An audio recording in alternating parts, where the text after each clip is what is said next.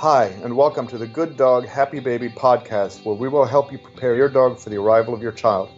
My name is Mike Wombacher, and I'm a professional dog trainer here in the San Francisco Bay Area.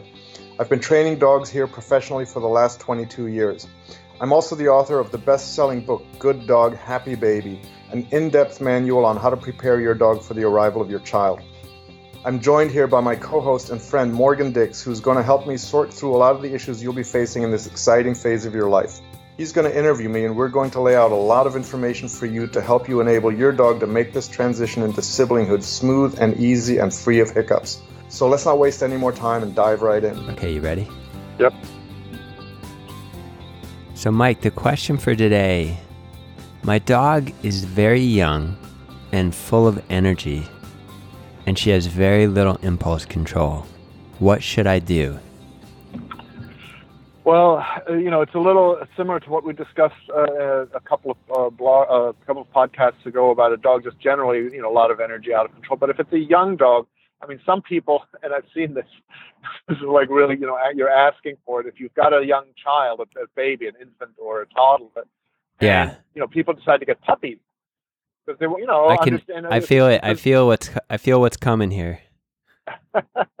well, I mean, you know, so it's you, well, no, it's not. It's just you're asking, you're taking, you're biting off a lot, right? I mean, I get Yeah. because the, you know, then the child and the dog will grow up together, and you know, dogs have a lifespan of 13, 14, 15 years, you know, that dog will be with that child during this whole major developmental period of 15 years. So that's cool. Yeah. Okay, I get that. yeah. But in the beginning, you know, it's kind of like having twins or something. you just you're you know you're asking for a lot more work. So Yeah. um, you know, so then with the puppy, obviously, you've got to do a lot of the same things I was saying earlier uh, with, on the other podcast about just making sure the dog has plenty of exercise and stimulation independent of the child. I mean, the Yeah. nice thing is the nice thing with the puppy like that is that you're not going to have any of those issues that uh, you know that that a lot of preparing a dog for the arrival of a baby you know is involved. with. The dog is brand new; they don't have an established relationship with the owner uh, that is now being interrupted by the arrival of a baby. They're both on the scene at the same time, and, and so that's good. But you know, you just you have to go through all the puppy management. You know, if you've got a 15, 12, whatever, 16 week old puppy, you know, you have to go to puppy classes. You have to get training. You ha- it's just a lot of extra work. You have to manage the puppy in the way that anybody would, and you know, then also manage the the interactions between puppy and baby uh, in the way that I was suggesting before. You know, you have to uh, you make sure that the dog is a little bit exercised, a little bit exhausted, not exhausted, but you know, not just in the full craziness of waking up in the morning and then jumping and nipping all over the ba- baby. Um, so, uh, you know, Yeah. we have to find outlets for their energy, and then when they're calm, find constructive, creative ways to interact, um, to play games together, to to to be together. Um, it just, you know, it's just more challenging. I'm not saying. I mean, I would just, if somebody was thinking about it and planning on it, I would probably, you know, suggest that they wait a little bit until at least Yeah. they've got a handle on the child rearing a little bit, whatever. But you know, some people just dive in, you know, head first and um, and do it.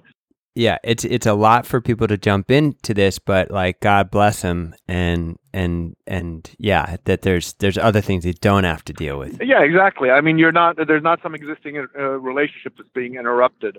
Uh, I guess the one thing I would say, uh, since we're on, you know, taking it in this direction, if you're somebody who's thinking about doing this, then you want to make sure that you get a puppy that's robust. In other words, when you're out picking, you know, whatever dog, you know, whatever puppy you're going to pick to bring into your home, avoid any dog that has any puppy that shows signs of shyness and sen- uh, you know very you know you know a great deal of sensitivity. You want a more robust.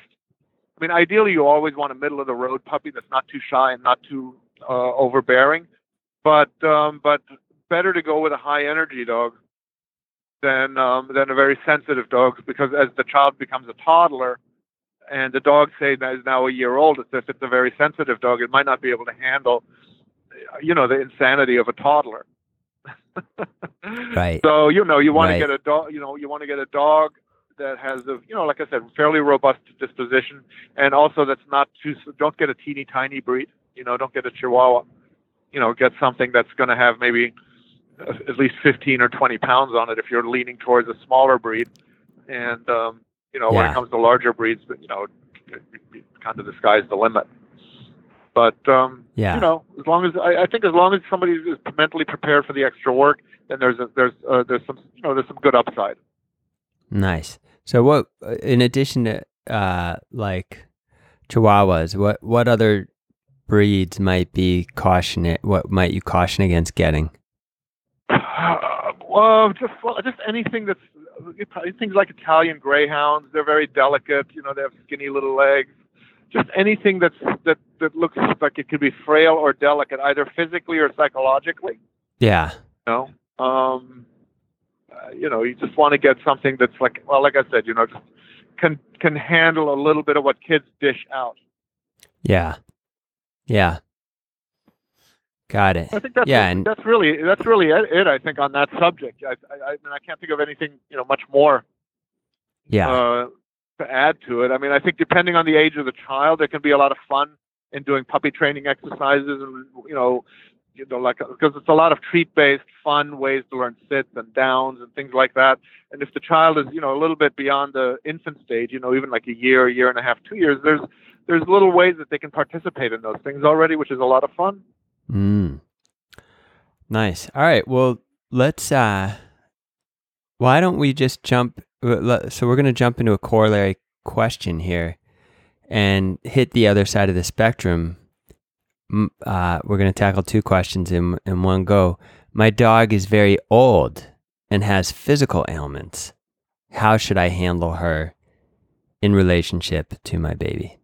Yeah, that's a actually that's a much more common issue and a tricky one. You know, it's a tricky one. It's uh, I think the first pla the first thing is that we have to create a safe place for the dog in the house. That it doesn't Hmm. feel like a place of isolation or punishment or anything like that. But uh, you know, so for example, I was with somebody yesterday around this particular issue, and I said, you know, put up a baby gate by the bedroom, and um, and uh, you know, teach your dog that that's in there you have a doggy bed, and then when you get put in there, you get a, a juicy raw frozen beef bone or bully stick or you know some super high value awesome thing that you only see when you're in there, and uh, Mm. teach the dog that that's a safe space. The dog Yeah. needs to have a safe place where it can get away, where the child cannot get to him, you know, regardless of the age. I think that's the most important thing. Then the rest of it is. um you know, in most cases, you have to teach the dog to be more gentle with the baby. In this case, you have to start to teach the baby to be gentle with the dog. And, um, you know, that can be difficult. Again, it, a lot there depends on the age of the child um, and how much they're able to, you know, internalize what you're teaching them about, you know, you know, touch them gently. Like there's a couple of tricks I do with that. I don't. Let me see if I can explain them. Just it can create a visual. So when a child goes to grab a dog, you know, like they do, you know, little one-year-olds, one and a half-year-olds, they grab and pull, right? Yeah. So as the do- as the child is about to grab, the, you know, stick its hand on the dog and grab and close its fist, I stick a little finger in the kid's palm and just lift up, just to create a little space between the kid's palm, the kid's hand and the dog's skin, and then I'd lift up just a little bit, just to create a little space, and I say to the child, gentle, easy, gentle, easy, every time they go to grab. So over time, you know, I mean, I think most parents know this. Children at very young ages can comprehend a lot more than they can communicate. yeah. And um, and so even with a one year old, if you start doing that on a regular basis, it's very helpful. The other Yeah. thing that's related is that most kids at that age they like to lean on the dog and grab with both hands and then pull really hard with both hands. So I teach them uh, I teach them that you can only touch the dog with one hand at a time. Mm. So then you do one hand at a time and you do the gentle thing. And it's a way with a really, you know, with a young child to just introduce the concept of proper handling of a dog. And it's Yeah. also a way to, um, you know, with an older dog to spare the dog some of that really crazy intensity. But I think those are the things is teaching the child as much as possible to be careful and cautious and then giving the dog plenty of safe spaces around it that, that aren't going to feel like banishment from the household. Yeah. And I, I guess as a counterpoint to that, if you go in my book, Good Dog, Happy Baby, in the last section, the seamless transition, there is a section on how to create positive associations with the dog, between the dog and the child. So, for example, um, let's say baby's been down for a nap, or it's time to nurse the child, right? It's time to Yeah. do that. So, mom's going to sit down and nurse the baby, and um, you know, if the dog's been in its safe space, that's a great place to bring the dog out and um, maybe have a dog bed next to the spot where mom is nursing so that the dog can lie next to you. Mom is nursing. Maybe she can reach a hand down and scratch the dog's head a little bit. But it's a way for the three of them to get together that isn't Mm. full of all that crazy kid activity, but it's bonding, Yeah. right? It's so if the dog has been in a in its own safe space, which is fine, but has also been alone. If now the child comes out and the dog comes out and it's a peaceful togetherness, it's a way to help the dog to bond and create positive associations with the presence of the child because the presence of the child also means loving attention from the owner. You know what I mean? Mm. Yeah. So, so you always want to go, you know, back and forth between providing plenty of safe space, but also plenty of opportunity for for bonding. Another one would be when, um, you know, often I see when I go into a home where there's uh, kids, there's often like a play mat laid out on the floor full of toys and all kinds of stuff where mom and uh, or dad and the child will sit and play with the kid, and um, and often I'll have people put put their dog on a downstay right at the edge of that play zone yeah. um, and you know maybe give them a little chewy or whatever. But the same kind of thing. They have to learn to stay off the playmat, but they can be right nearby near mom or dad or whoever, and also be in it. But the child is busy playing with the parent, you know, with whatever little toys are in there, you know, Yeah. not directly, you know, being all over the dog. And it's another way for the dog to be part of things without being overwhelmed. Right. You know. Right. So you want you, you want to think about on the one hand creating safe spaces, on the other hand creating you know harmless opportunities for bonding and connection. Right. That makes sense. And and all of this in the context of with an old dog that's got physical ailments, obviously you, the the the thing that we're guarding against just it's implicit in everything you're saying, but just to make it explicit is that you don't want the kid pushing, poking, prodding, uh, pulling the wrong spot, which could Yeah, elicit because- like a bite or a nip or whatever. Exactly. Well, yeah, older dogs are often arthritic. You know, they have this and that. You know, it's just like older people. They have this, that, and the other ailment, and you and they get very self-protective about their body and a little bit insecure. Yeah. Um, and so, yeah, exactly. And, and you know, even if the child trips and falls, and the dog is lying there, and the kid falls on the dog's hip, uh, you know, could cause a lot of pain for the dog, and just a, a, a knee-jerk, reflexive, biting, self-protecting action. you Yeah. know? Yeah. Totally makes So sense. that's yeah, that's the main thing we want to protect against. Good. All right. Well, I think we hit these two questions pretty well. Is there anything you want to say before we wrap it up? Well, like I say at the end of each one of those things, uh, one of these things is I, I encourage people to look at the um, the video courses I put together. Like for example, in relation to this particular topic, that module one that I put together about how to prepare a dog for childlike handling. I mean, that just applies across the board.